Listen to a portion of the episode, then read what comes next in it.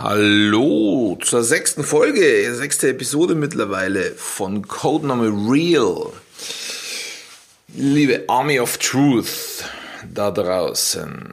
Gestern oder heute in der Früh war es ja in der letzten Episode, sagen wir so, ich weiß ja nicht, wann ihr die jeweils hört, habt ihr ja gehört, was für Emotionen ich in der Vergangenheit meinem Unternehmen gegenüber hatte.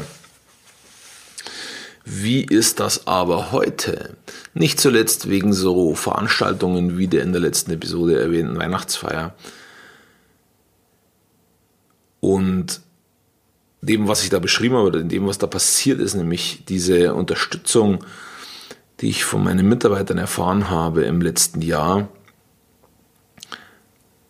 und in den, in den zwei, drei Jahren davor, also wirklich seit ich es übernommen habe, seit es mir gehört, hat dazu geführt, dass ich hat zu was ganz Interessantes geführt. Ich hätte es fast gesagt, hat dazu geführt, dass ich dieses Unternehmen liebe. Aber was ist denn eigentlich das Unternehmen? Ja, also ich kann ja jetzt keine Gewerbeanmeldung, keinen Zettel oder was lieben oder kein Logo, wobei ich das Logo schon ziemlich geil finde. Ähm, aber was macht es aus?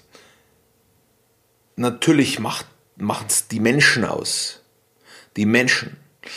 Also ich habe ist mir ist mir tatsächlich an der Weihnachtsfeier bewusst geworden oder danach im Nachgang, als ich mit meiner Frau nach Hause gegangen bin und mit ihr gesprochen habe, wir haben so ein krasses Team, das so zusammengewürfelt ist.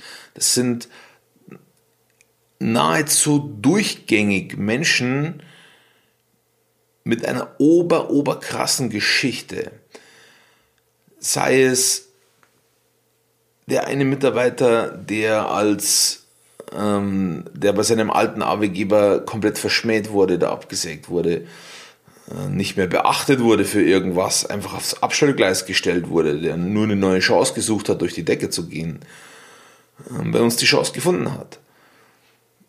Oder sei es die eine Mitarbeiterin, die ihr Leben lang Lehrerin sein wollte, aber wegen, wegen dem Leben hat das nicht funktioniert. Äh, jetzt bei uns kann sie sowas ähnliches machen, kann, kann ihrer Leidenschaft endlich folgen das ist so super alles. Oder sei es die Mitarbeiterin, die auch am Ende ihres Arbeitslebens, sage ich mal, uns nicht verlassen möchte und, und jetzt eine Umschulung macht, äh, kurz vor der Rente, eine Umschulung macht, ähm, weil sie noch so lange wie möglich da bleiben will. Ähm, sei es noch eine andere Mitarbeiterin, die schon seit einem halben Jahr, bevor sie in Rente, geht es dann in Rente, seit einem halben Jahr sagt, ja, ich will gar nicht aufhören. Ich will gut ein bisschen reduzieren, aber ich will nicht aufhören. Sei es jede einzelne Führungskraft bei mir im Unternehmen, die, ihr, die ihren Bereich führt, tatsächlich führt, die nicht Abarbeiter Number One sind, sondern die gestalten können und dürfen. Jeder einzelne Mitarbeiter, der gestalten darf. Und jeder einzelne Mitarbeiter nimmt es wahr. Aber es ist ein anderes Thema.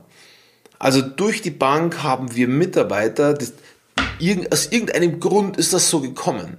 Wir haben ganz, ganz viele neue Leute, aber auch ganz, ganz viele alte. Aber komischerweise auch von den Alten, das sind das sind fast durch die Bank Leute mittlerweile, die bei uns beschäftigt sind, die in irgendeiner Art und Weise irgendwo anders verschmäht wurden.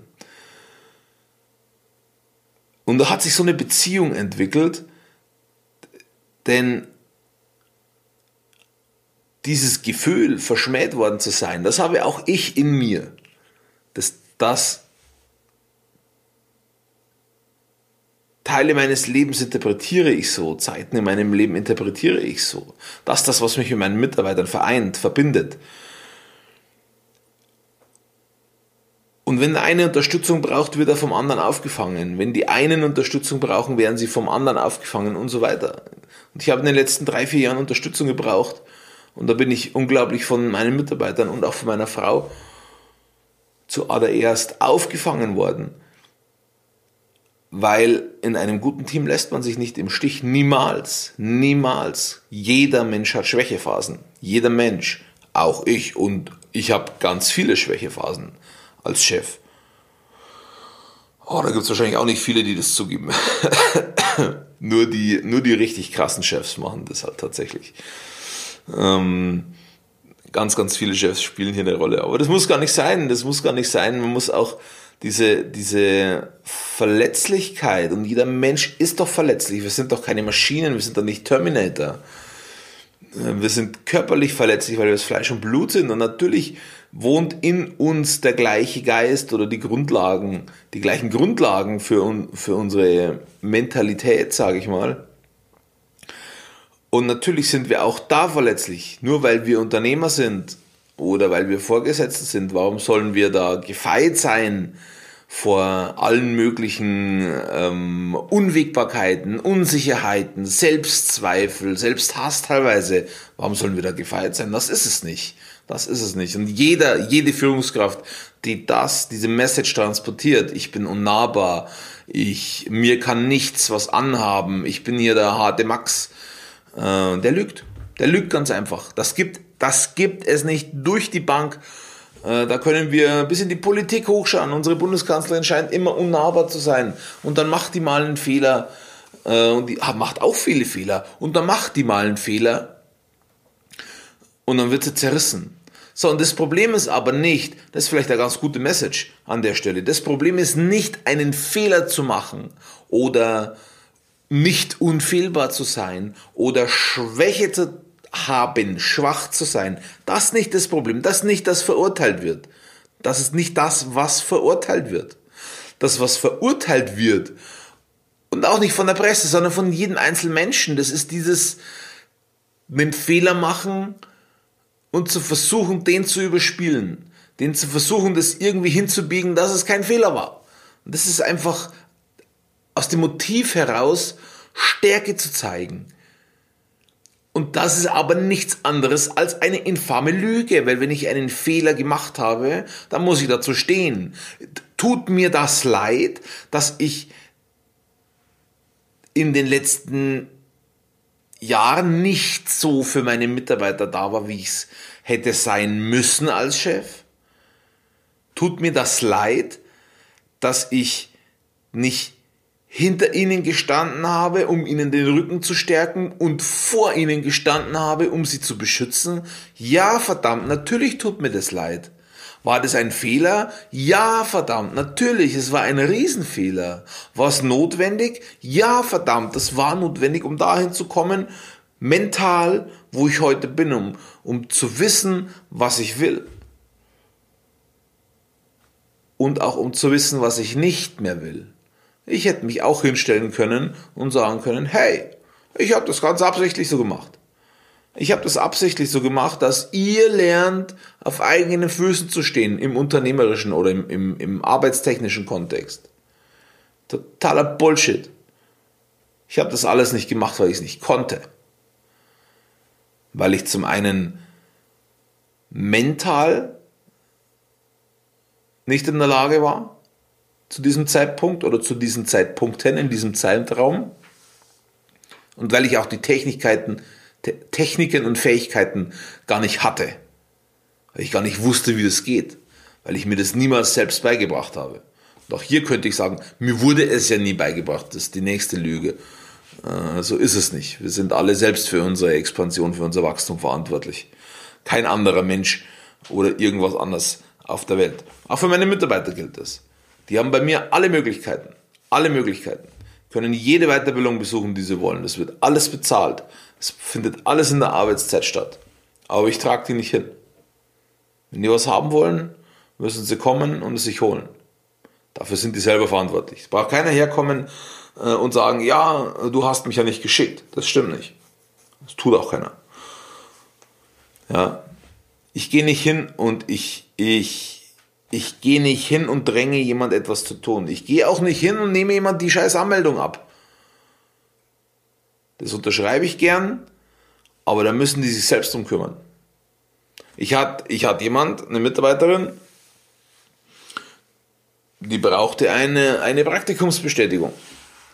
Und zwar heute. Also jetzt nicht heute, sondern zu dem Zeitpunkt, dass sie brauchte. Ich brauche heute aller spätestens morgen eine Praktikumsbestätigung. Habe ich auch gesagt, Entschuldigung, das kriege ich nicht hin. Das wusstest du vorher. Nein, wusste ich nicht vorher, das weiß ich seit gestern. Also, aha, seit wann planst du die Weiterbildung? Ja, seit einem halben Jahr. Also, alles klar. Schaust du dir den Flyer an von der, von der Weiterbildung, da steht drauf, dass du eine Vorpraktikumsbestätigung brauchst. Hast du nicht durchgelesen, ist kein anderer Mensch schuld als du. Und das meine ich damit. Selbstverantwortung übernehmen. Und auch jetzt, in meinem Fall. Ja, kein anderer Mensch auf der Welt, scheißegal, was ich erlebt habe in der Vergangenheit, wie, wie ungerecht ich mich behandelt gefühlt habe, von welchen Stellen auch immer, das ist alles scheißegal. Verantwortlich für meine Situation bin nur ich. Vielleicht nicht schuld, aber verantwortlich, dass es so gekommen ist, bin nur ich und kein anderer. Das habe ich verstanden. Und wenn man das mal versteht oder nachdem ich das verstanden hatte, dass ich verantwortlich bin für alles, was in meinem Leben passiert, für alles, grundlegend für alles bin ich verantwortlich, dass das passiert oder dass es nicht mehr passiert oder was auch immer, kommst du weg von dem Punkt, dass irgendjemand anders irgendetwas tun muss. Da kommst du weg. Und das ist auch der Grund, warum ich mittlerweile mein Unternehmen liebe, weil ich die Verantwortung dafür übernehme. Weil ich gesehen habe, okay, das Unternehmen ist in Schieflage, aber nicht von den Vorbesitzern oder was, sondern weil ich mich nicht darum gekümmert habe. Und dann habe ich angefangen, mich darum zu kümmern. Und siehe da, die Mitarbeiter sind immer noch da. Und je mehr ich mich ums Unternehmen kümmere, und je mehr ich mich um die Mitarbeiter kümmere, umso mehr gehen die durch die Decke. Die waren ja vorher schon super, alle. Und jetzt gehen die durch die Decke. Und das ist der Grund, warum ich anfange, mein Unternehmen zu lieben. Nicht anfange, Quatsch, warum ich dann irgendwann angefangen habe und mittlerweile dieses Unternehmen unglaublich liebe. Weil mittlerweile sehe ich es als das, was es ist. Die Chance meines Lebens, mich und meine Träume zu verwirklichen. Die Frage an dich, in welchem Bereich verhinderst du, verhinderst du positive Gefühle wie Liebe, weil du dir selbst Geschichten erzählst, von wegen, dass du nichts dafür kannst, dass du nicht schuld bist, dass du nicht verantwortlich bist.